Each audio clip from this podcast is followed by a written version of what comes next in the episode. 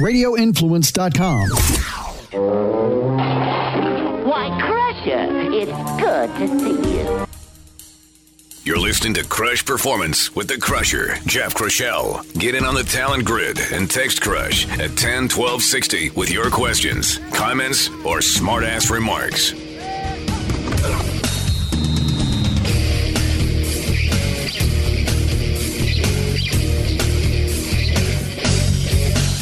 And welcome to Crush Performance, everybody. I am Jeff Krushell, and we're your weekly source for performance information. Hey, thanks so much for joining us this week. If you have any questions, comments, smart remarks, reach out to us. Crushperformance.com is the website.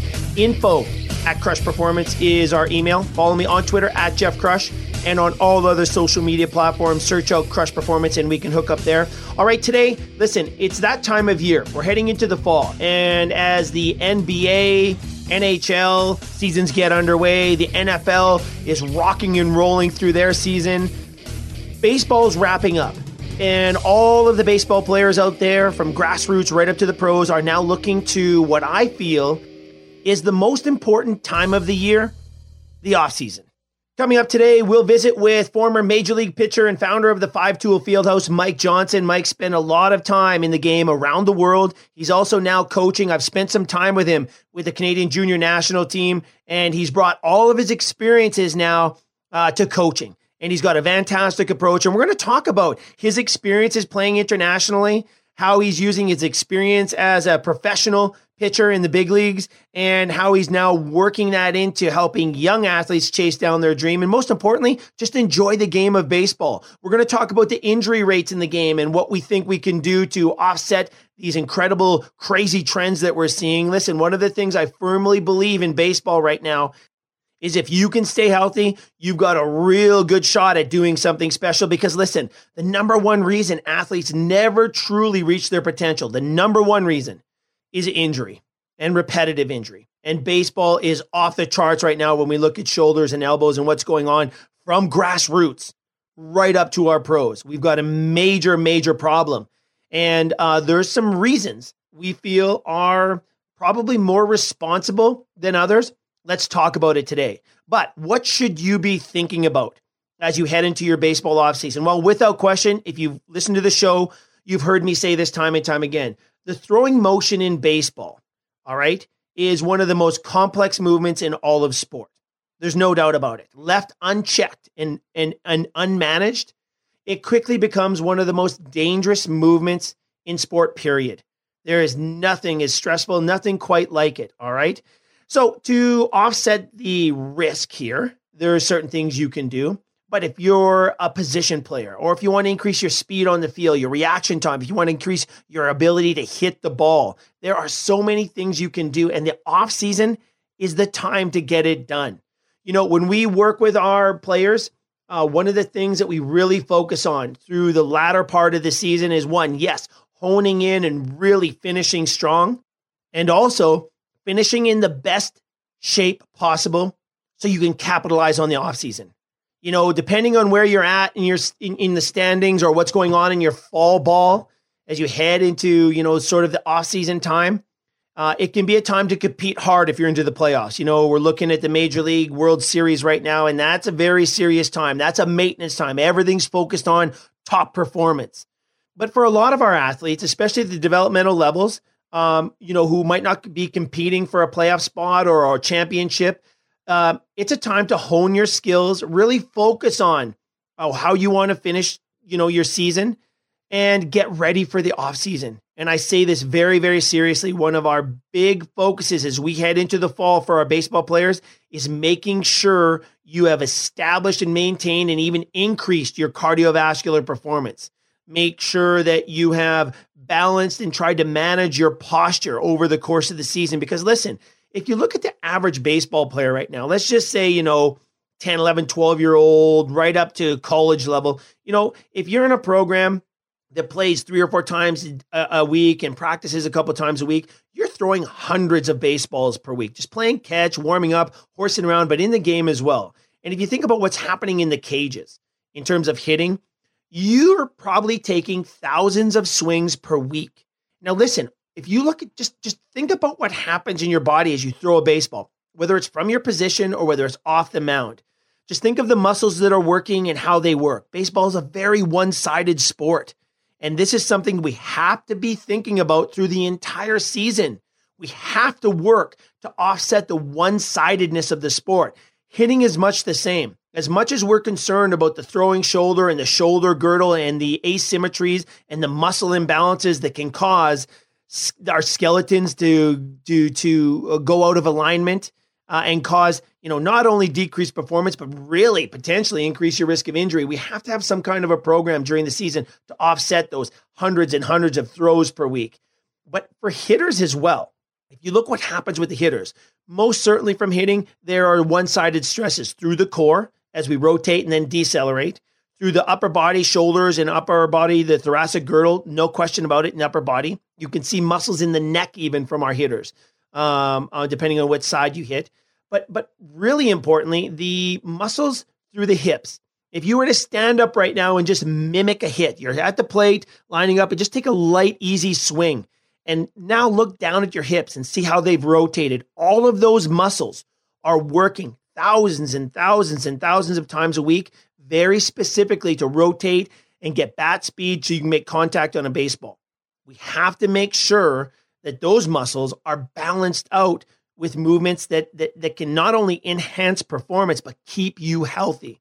Left unchecked, that one sided movement of sport can really, really bring you down. So, one of the first things we do in the off season we take a break, of course. If you're playing multiple sports, go for it. But we have to address the one-sidedness of the game, and that's our number one priority as we head into the offseason for our players is we get them on a program to start balancing the body, get it back to kind of a neutral so we can start building up for the next season. And it's incredibly important that we carry that attitude for our position players and our hitters through the season. Remember, one of our top priorities in performance, sleep, rest and recovery, nutrition, hydration, posture posture, posture, posture, and set up in range of motion.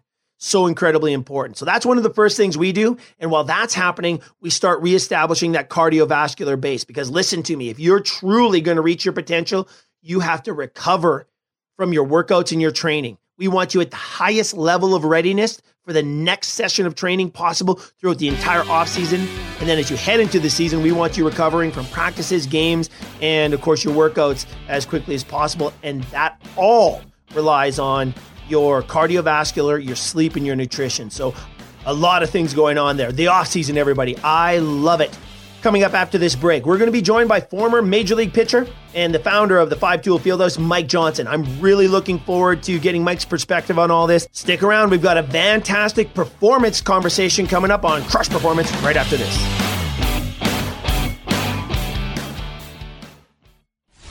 This is Crush Performance. If you have questions, comments, or smart remarks, write to us at crushperformance.com.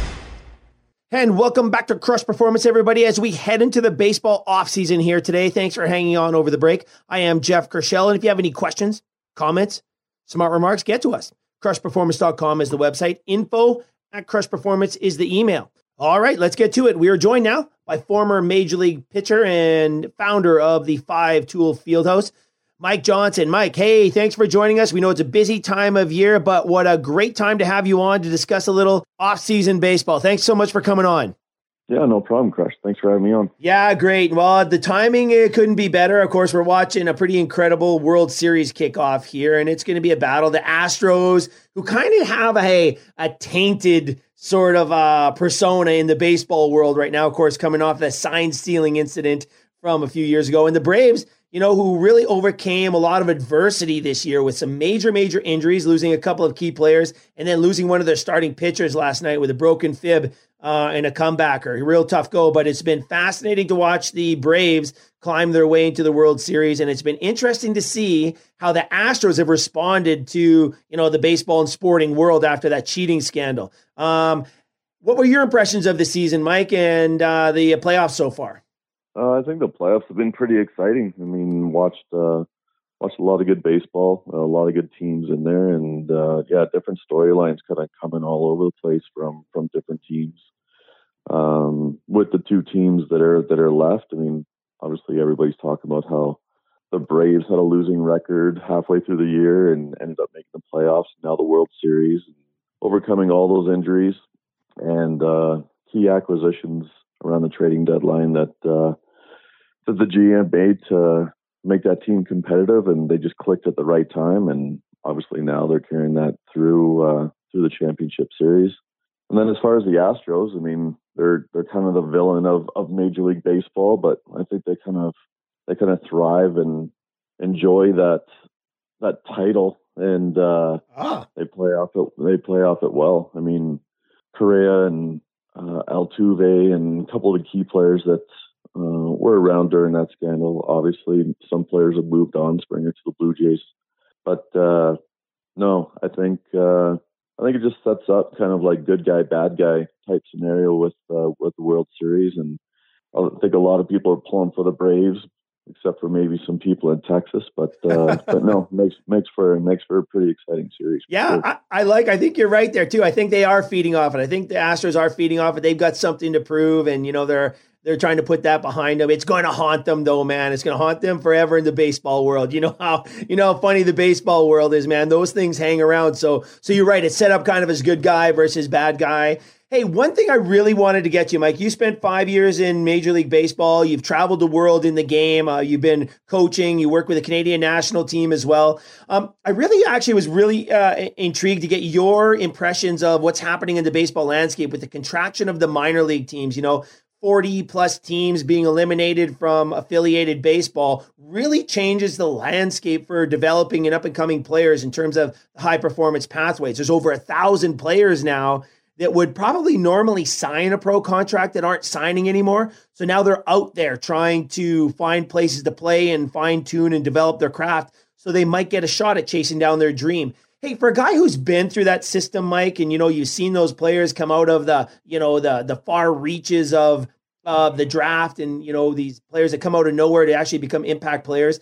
Um, do you have any thoughts on that, Mike? I, you know, I was just really interested to get your thoughts to see how you feel these changes might impact the game. Um, it's it's really hard to say. I mean, I think players are going to be. It's it's kind of weird. Like they they get rid of teams. Like back when I played, there I believe there were seven teams to the Blue Jays minor league system that you had a chance to go through and really kind of had time to develop your game. There's lots of players, lots of opportunity to to play somewhere. So with reducing the amount of teams that that are there, like you kind of wonder.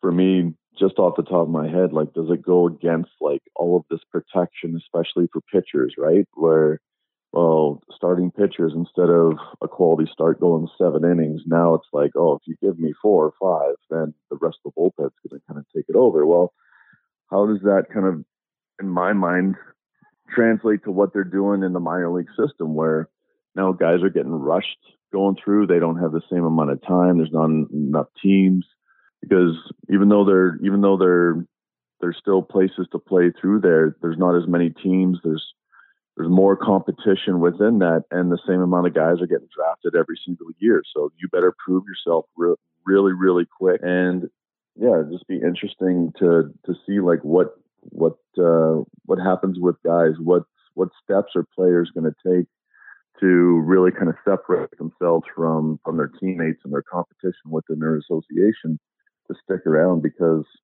yeah, I just think the competition is going to go way up, and who knows if if if guys are going to get to the big leagues younger and younger and younger, and it'll be interesting to see what happens. Yeah, no, that's a great perspective, Mike. We're talking with Mike Johnson, the uh, founder of Five Tool Fieldhouse. You can check them out at file, uh, fivetoolfieldhouse.com.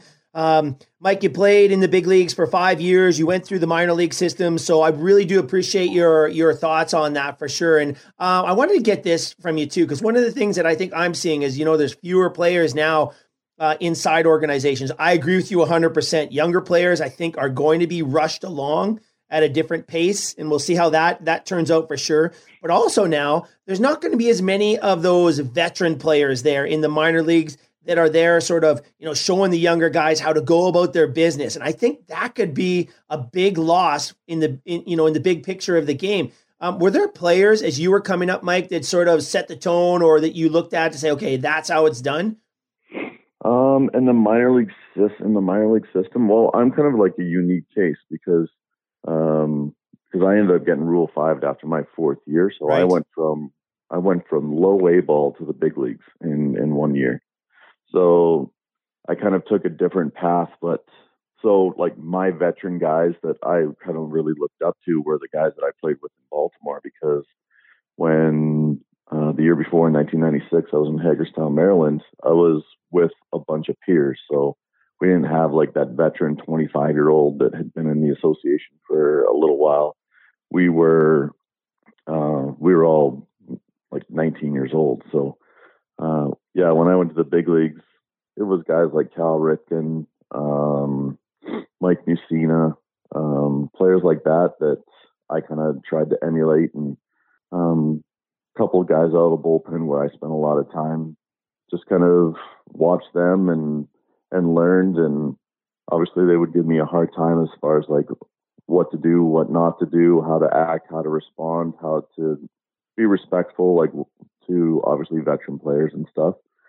And then once I went to, I got traded to Montreal, and then the following year I ended up going to Double A and Triple A. I was still pretty young. I was only like 20, 21, 22 years old at that time. Mm-hmm.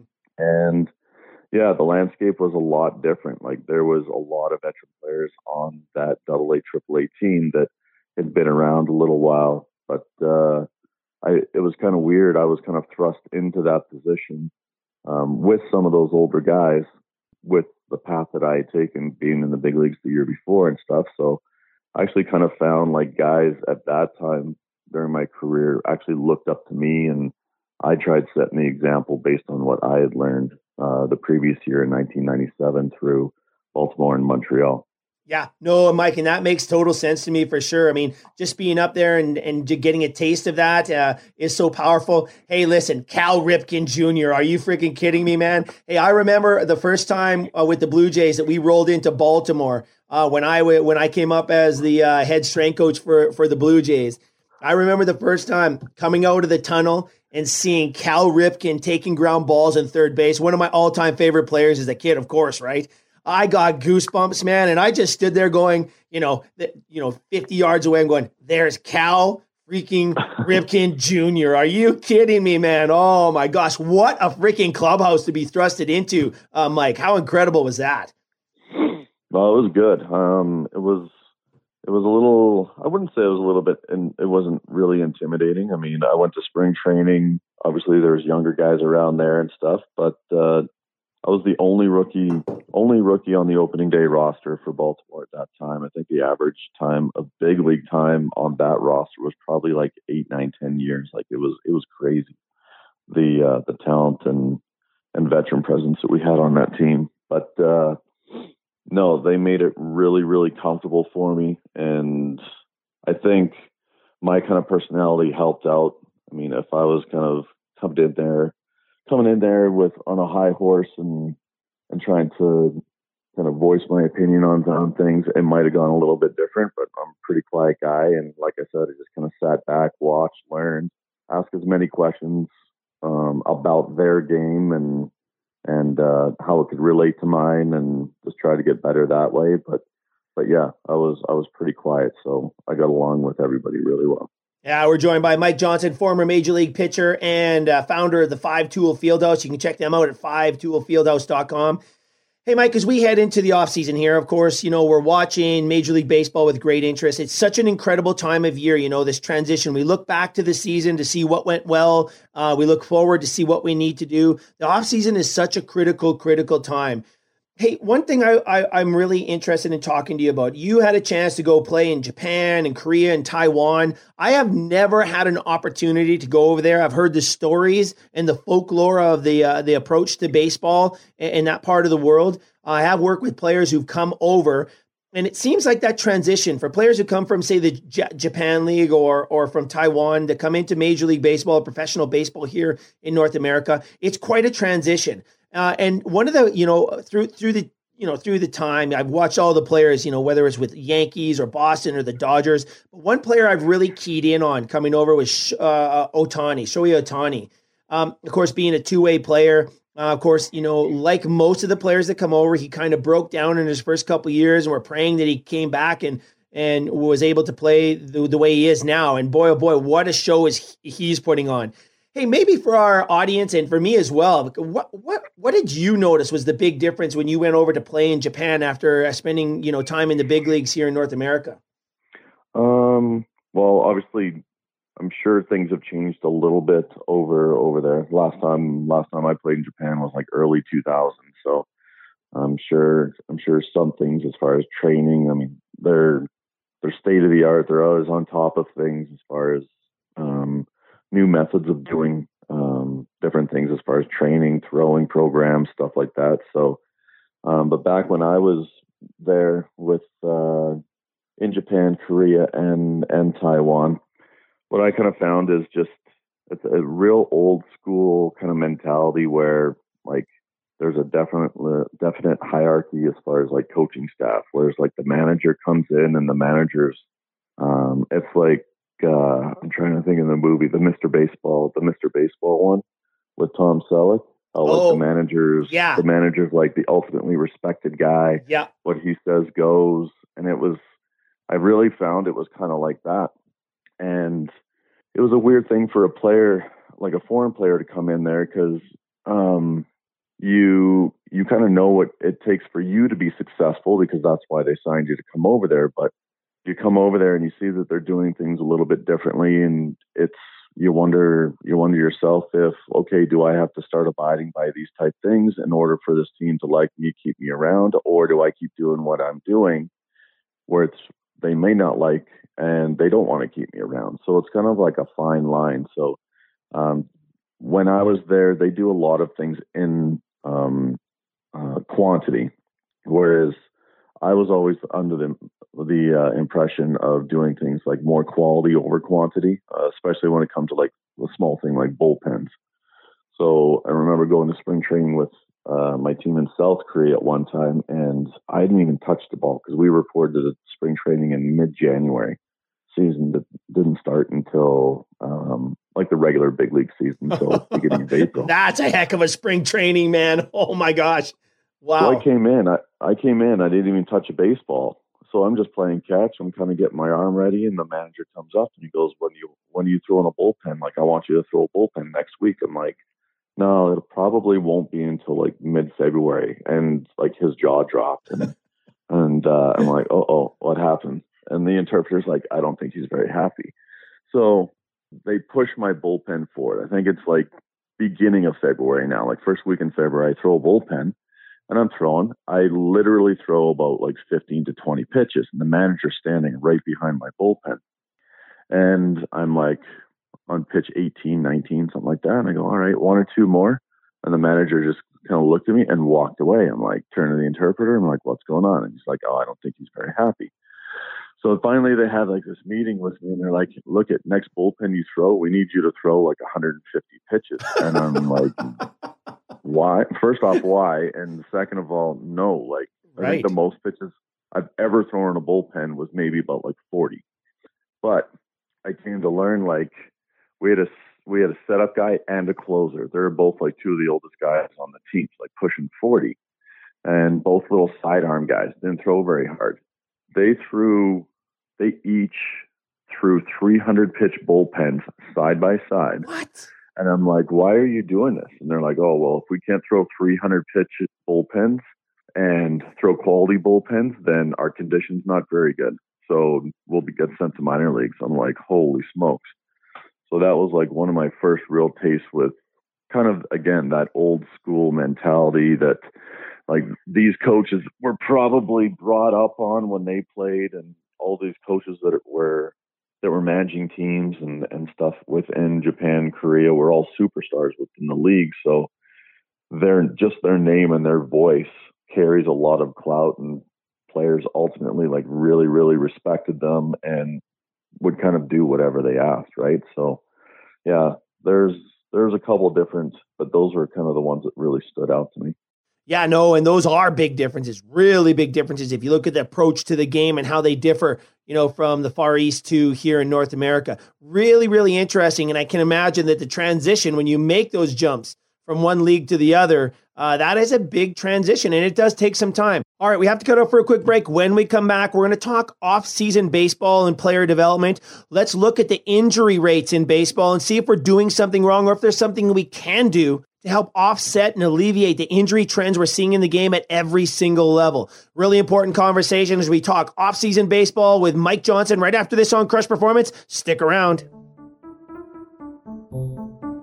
You're listening to Crush Performance, your weekly source for sport performance and athletic development information. Get the Crush blogs, podcasts, and performance links at crushperformance.com. Now, back to the show.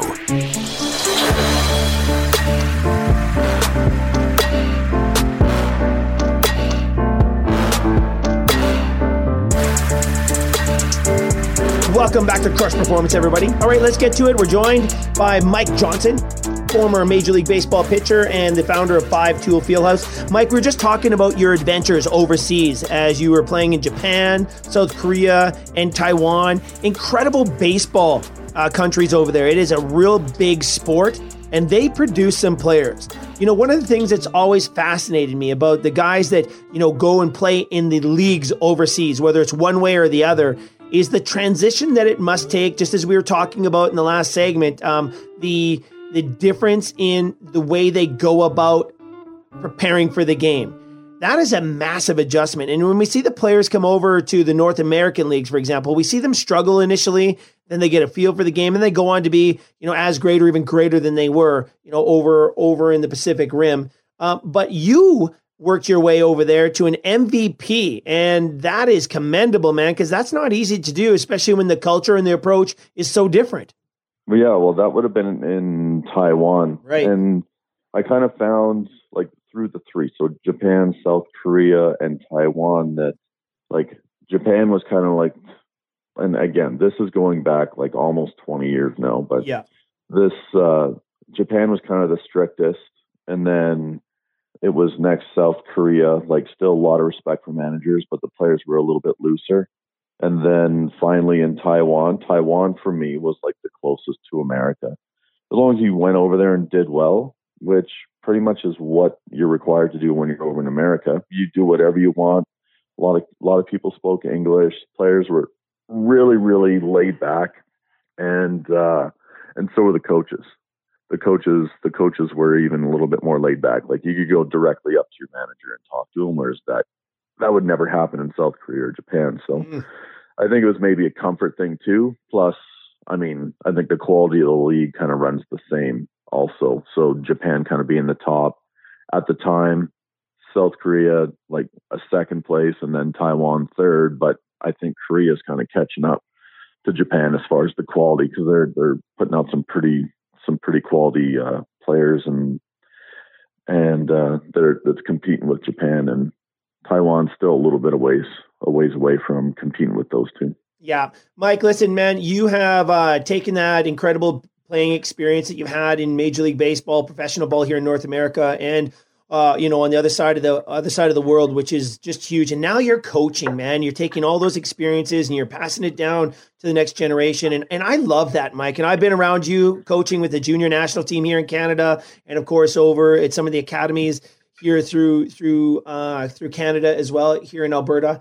And and I just love your approach. Hey, before we get on to the off season and, and talking the off season, I just wanted to get your impressions of Ohtani, Right, here's a kid that came over, uh, lit up the leagues there, but have a two way player. I, I, just personally, just my, I, I don't want to. Let me know what you think, but I love the idea of having a player who can really, really pitch and really, really play a position well. I know that's really difficult in today's world, but I kind of wish more kids in the developmental pathway would take those two sides a little more seriously, or maybe get the opportunity to go both ways because you just never know how it's going to pan out. Uh, do you have any impressions on Ohtani and you know how that might influence the game or even player development moving forward? Because we seem so specialized now so early. Just wanted to get your thoughts on that.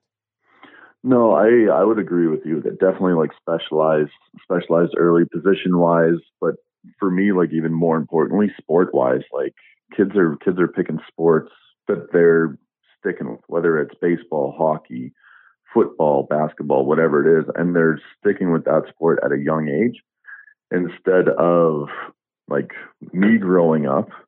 I grew up, I played baseball in the summertime, never played hockey.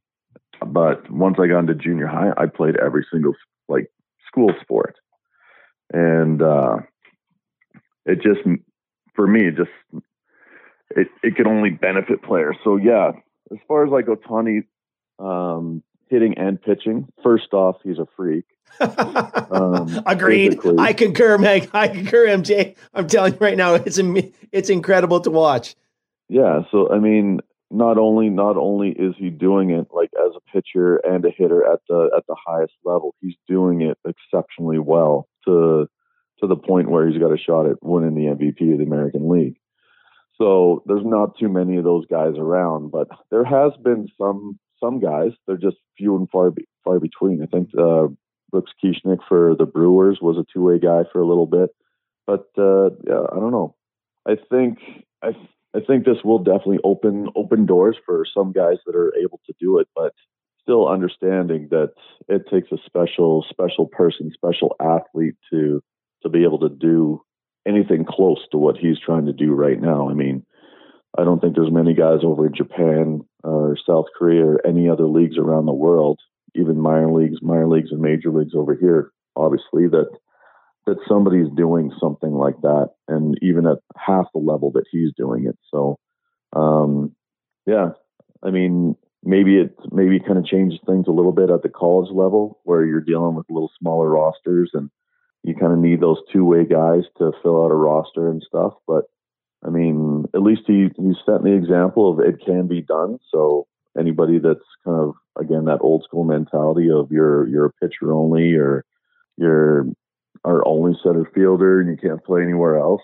Maybe something like this will will change that mentality for people. Yeah, I agree. We're talking with Mike Johnson, founder of Five Tool Fieldhouse, former major league player. Okay, Mike, let's get down to business here. Um, listen, uh, you now play a very important role in the developmental pathways. You know, you were you really focused on yourself through your career, of course. Now you're passing that knowledge on to players and families and teams um, around the globe, and especially in your area. Um, the indoor facilities, as you mentioned, are playing a really, really important role, but there's also a downside to that. This year-round baseball, and you mentioned something that's dear to my heart is that that multiple sport um, um athlete. Uh, there is a point, though, however, where athletes do need to choose, right, Mike? And and that's where you know some of these indoor facilities and programs that, that give guidance year, year round uh, become even more important. Uh, you've got the field house there. There's multiple sports inside. I've been to the facility. It's fantastic. Uh, you've got uh, Premier Strength and Fitness, which is owned and ran by Barry Butt. I have a lot of time for Barry and a lot of respect for Barry and the way he approaches athlete development. Hey, let's just talk about the landscape, Mike. You know, um, in in minor league baseball, we're seeing injuries rise. We know it, it, it's at an all time high, and over the last eight years, it's continued to rise. We know in Major League Baseball in 2019 there was a little dip. They added a few extra rest days. We're going to get the data from this this last year because it's the last full year to see if the injury trends are changing. But injuries continue to rise, and I just wonder, Mike, if if we're not maybe um, looking at this game maybe through a crooked lens some way because I just think that that some of these injuries don't need to happen at the rate that they're happening and now at the younger levels as well. Any thoughts on that, Mike? And and sort of the what you're envisioning the role of something like the five tool fieldhouse is in the big picture here? Well, when you when you're talking about all these injuries, I'm assuming you're you're mostly relating this to like arm injuries. Yeah, yeah, no, for sure, Mike. Right? Yeah, yeah, clarified. Yeah, for sure. Uh, elbow, yeah. elbow and shoulder. Yeah. Yeah, like I'm I mean, I'd be curious to kind of get your opinion on it too. Obviously, with your experience and me dealing with like young kids, but but my take on this is that everybody is so caught up in the, these velocity programs and gaining velocity, and I need to throw velocity in order to compete. Need to uh, show velocity in order to get to a college, in order to get drafted, in order to make a big league roster. I think it just again, in my opinion, I think it's gone so far overboard that guys aren't learning how to throw. I mean, back when back when I played, and I hate using me as an example because I just hate talking about myself. but right. But at the end of the day, like I needed to learn how to pitch with what I had. I needed to learn how to command the zone, how to change speeds, and how to throw strikes. And when guys come in and work with us, um, uh, during the off season, whether it's our off season programming or or even lessons and stuff. That's my main focus. One of my main messages that I tell kids when they come in, I'm like, number one, I don't care how hard you throw, and but I care where you throw, and we're going to take a look at how you're throwing because I truly believe that there's some absolutes that um, that kids need to get into as far as positions in order to throw safer. I mean, what they're doing when you're moving your hand overhand with a baseball, you're doing the most unsafe thing in any sport because our arms weren't made to move overhand that way. They're made to move underhand. So my my main focus is to look at how they move how are they moving that hand, how are they sequencing their body, how are they timing things up in order to deliver a baseball hopefully safer than when they came to me, but ultimately command a strike zone, being able to command a fastball to both sides of the plate and a secondary pitch. So I take a little bit different approach. I don't get caught up. I don't get caught up on the velocity. I mean, at the end of the day, for me, if a kid can throw hard, it's because he can naturally throw hard. That's not something that you can really manufacture. Take a kid that's throwing 78 and all of a sudden you say, okay, I'm going to make you throw 93.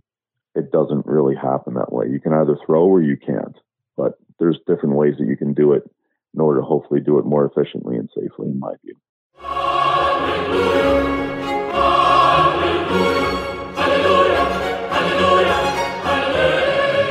Oh my goodness, Mike, I'll tell you right now, you are preaching to the choir here, my friend. Hallelujah. I agree with you on every single point there. And that's why I was so, so uh, excited to get you on here to talk about this. I, I agree with you. These velocity programs are one of the biggest problems in our sport today. And I'm with you. If it's in there, it will come. It will come if you're doing the fundamentals properly. But this rush to push velocity, even before developmentally, some of these athletes are ready for it. And then also, Mike, some of these programs do really work. We can do it. We can increase throwing velocity. Not that we should, though. You know, it kind of goes back to the one of the movies I watched about the development of the atomic bomb. You know, um, you know, we were so focused on on on could we do it, we never really stopped to ask should we freaking do it right? And yeah. and you know when i talk to some of the scouting directors and some of the teams they actually realize this now. They're trying to get away from it. Mike do you think this resonates potentially as a massive opportunity for the teams that actually get it? Because the number one problem in sport especially at the higher levels we get the minor league and affiliated pro ball um, is healthy players. If you can stay healthy right now uh, you're worth your weight in gold. And and and for teams and organizations that understand that velocity will come in time if things are done properly.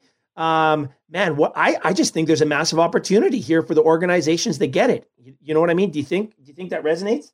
Well, hope, hopefully, but I don't know. It's it's weird. It's turned into a lot of big business, right? Like, I mean, every every major league team is so far into analytics and spin rate and launch angle and every every stadium every minor league stadium every spring training complex has a trackman system. Everyone's using caught up into this rapsodo and i mean we're not even talking about like weighted ball programs and stuff like that yet but um but yeah like everybody's caught up into like this spin rate and i'll kind of like get into that a little bit more. Just again my opinion of it but like for me like either you can spin a ball, spin a breaking ball, create spin, create depth on a breaking ball, or same thing on a two seamer, same thing on a four seamer. Like you, you can do, you can create it, or you, or you can't. I mean, you increase a little bit of spin rate, okay, it's going to increase a little bit of velocity, but again, I would rather focus on kind of how kids are throwing. Yeah as opposed to just getting a kid in my cage and putting a gun behind him and saying, "All right, try and win a stuffed animal at the carnival." Like, who's got the highest velocity of the day type thing, right? So, I don't know. For me, for me, it's a lot of black and white, and I'm not sure what associations and organizations are gonna are gonna do because, yeah, I mean, the rate of pitchers breaking down and having not just minor injuries, like severe injuries that they're losing a ton of time and it's costing teams a lot of money. So they got to, I think they got to figure something out. Whether or not they do um, is yet to be seen, I guess. Yeah, for sure. We're talking with Mike Johnson, former Major League Baseball pitcher. Mike, we are talking to a couple of the medical directors from Major League Baseball teams last year. That's 2020. And we're just looking at the data from 2018 to 2019. And one of the fastest growing surgical procedures in the United States for um, athletes under 15 was Tommy John. And for kids under 12, um, it wasn't Tommy John because the the tendon and uh, sorry the ligament is just so strong still. The ligament isn't breaking down; it's actually pulling the bone off. So that's one of the things mm-hmm. we're seeing. And there again, everybody's talking about this year-round baseball early specialization. We need time away from throwing. Hey, Mike, before we let you go, let's just talk a bit about the off season here, and and for for baseball families out there, um, and for baseball players out there, uh, and for, just from me to sort of preface you know my my approach to the offseason it is for me the most important time of the year. It's a time to look back and how your last season went. It's time to look forward to the spring then summer then fall of the upcoming season but also to look two or three years down the road depending on what age and where your player is at in terms of development. The offseason mike such an important time of the year for the baseball player what was your approach over the years and how has it changed and and how do you guys approach it now at the five tool field house um, yeah, it's hard to say, like going kind of going back because, it, as you know, it's always evolving, right? Like, yeah. So you go sure. through one year and you're like, I, I kind of like this piece, I didn't like this, so you're kind of picking and choosing and discarding like some things, maybe adapting something a little bit differently. So for me, that's always an ongoing process. Um, so kind of where we are right now. We played like a pretty competitive uh, fall schedule, and with COVID this year, the the, the boys' seasons were delayed, so they actually went like four, a little bit more than four months straight of playing. So now that we're indoors and and games are over, we're really kind of dialing back the throwing. Which this is kind of our rest period, and focused more on again, like I was talking for me, like more the mechanical part, the sequencing of the body in order to to deliver a ball overhand a little bit more, they're doing a ton of work in the weight room uh, with Barry and his guys, and then we're just getting. We work a lot more on kind of like the footwork and mobility because that's the one thing that I find with a lot of kids they just don't move very well.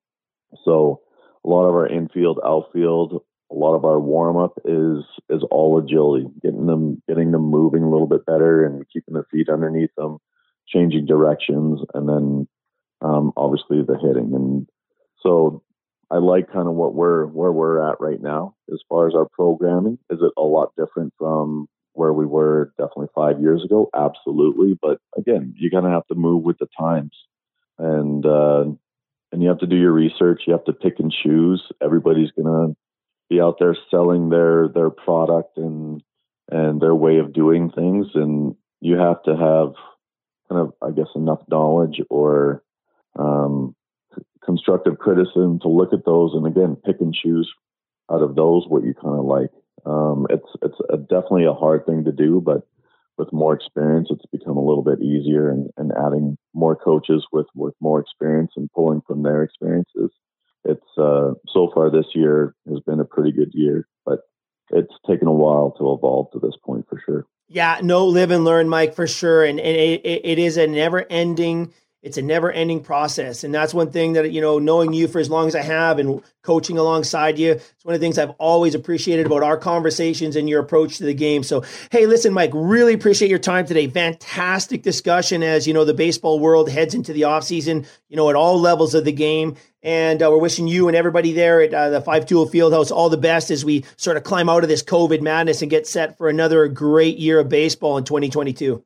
Sounds good, Crush. Thanks, thanks again for having me on, and all the best, bud. Okay, there you go, Mike Johnson, everybody, former major league pitcher and now founder of the Five Tool Fieldhouse. Listen, great conversation there. Just a great perspective from a baseball man, a guy who's been through the process before, but also has now really honed his skill as a coach. And listen, heed the conversation here about velocity and the rush to velocity because I'm right there with Mike. I do believe that's one of the biggest problems in the sport today. There's such a rush to get to that velocity, to one, be recognized, which is kind of shame on us. Because if we really understood the true process of development, that can happen down the road and you can have a great career. But I'm telling you right now, what I would like everybody to be thinking about is the fact that if you stay healthy right now in the game of baseball, you have just increased your odds more than you could ever imagine of achieving your dream. You know, provided everything falls into place, of course. But one of the biggest problems we're seeing right now is the injury rates. And the number one reason we know athletes never truly reach their potential is because of injury. So in baseball, if you can stay healthy, you've got a huge leg up on the competition when it comes to chasing down your dream in the high performance pathway. All right. Thanks, Mike, for that incredible conversation. All right, everybody, that'll do it for today. Listen, coming up in November, we're going to put the final touches on our season themes of talent, talent ID, and the Crush Brain Game. We're going to wrap them up and put the bookends on and get ready for 2022. We've got an incredible series that's going to take us through November into December. It was inevitable. These two worlds, talent, talent ID, and the Crush Brain Game, are about to collide. It's like the Matrix. They are connected in so many ways, it's crazy. And this lineup of guests we're about to have on the show is absolutely world class. I can't wait to share this information. Going into the new year, we're going to start putting together our theme for 2022, and it's going to slide right off of talent, talent ID, and the Crush Brain game as we push human performance to new levels here on Crush Performance. So get set, everybody. We've got a fantastic finale to Talent, Talent ID and the Crush Brain Game coming up through November and into December. All right, that's it for today. Get out there, go have some fun, stay safe, but get better, and we'll talk to you next time right here on Crush Performance.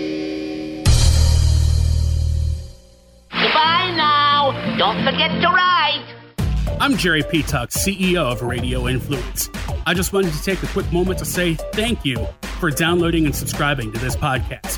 There are a lot of people behind the scenes here at Radio Influence that work hard to keep you entertained day in and day out. If you'd like to get involved and advertise on this program, or you have some show ideas that you'd like to see us add to the Radio Influence family, please email us at contact at radioinfluence.com.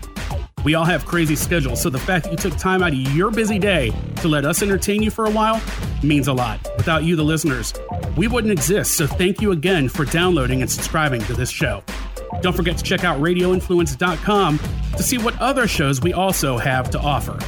All of Radio Influence's programming can be found on Apple Podcasts, Stitcher, TuneIn Radio, Google Play, and of course, radioinfluence.com.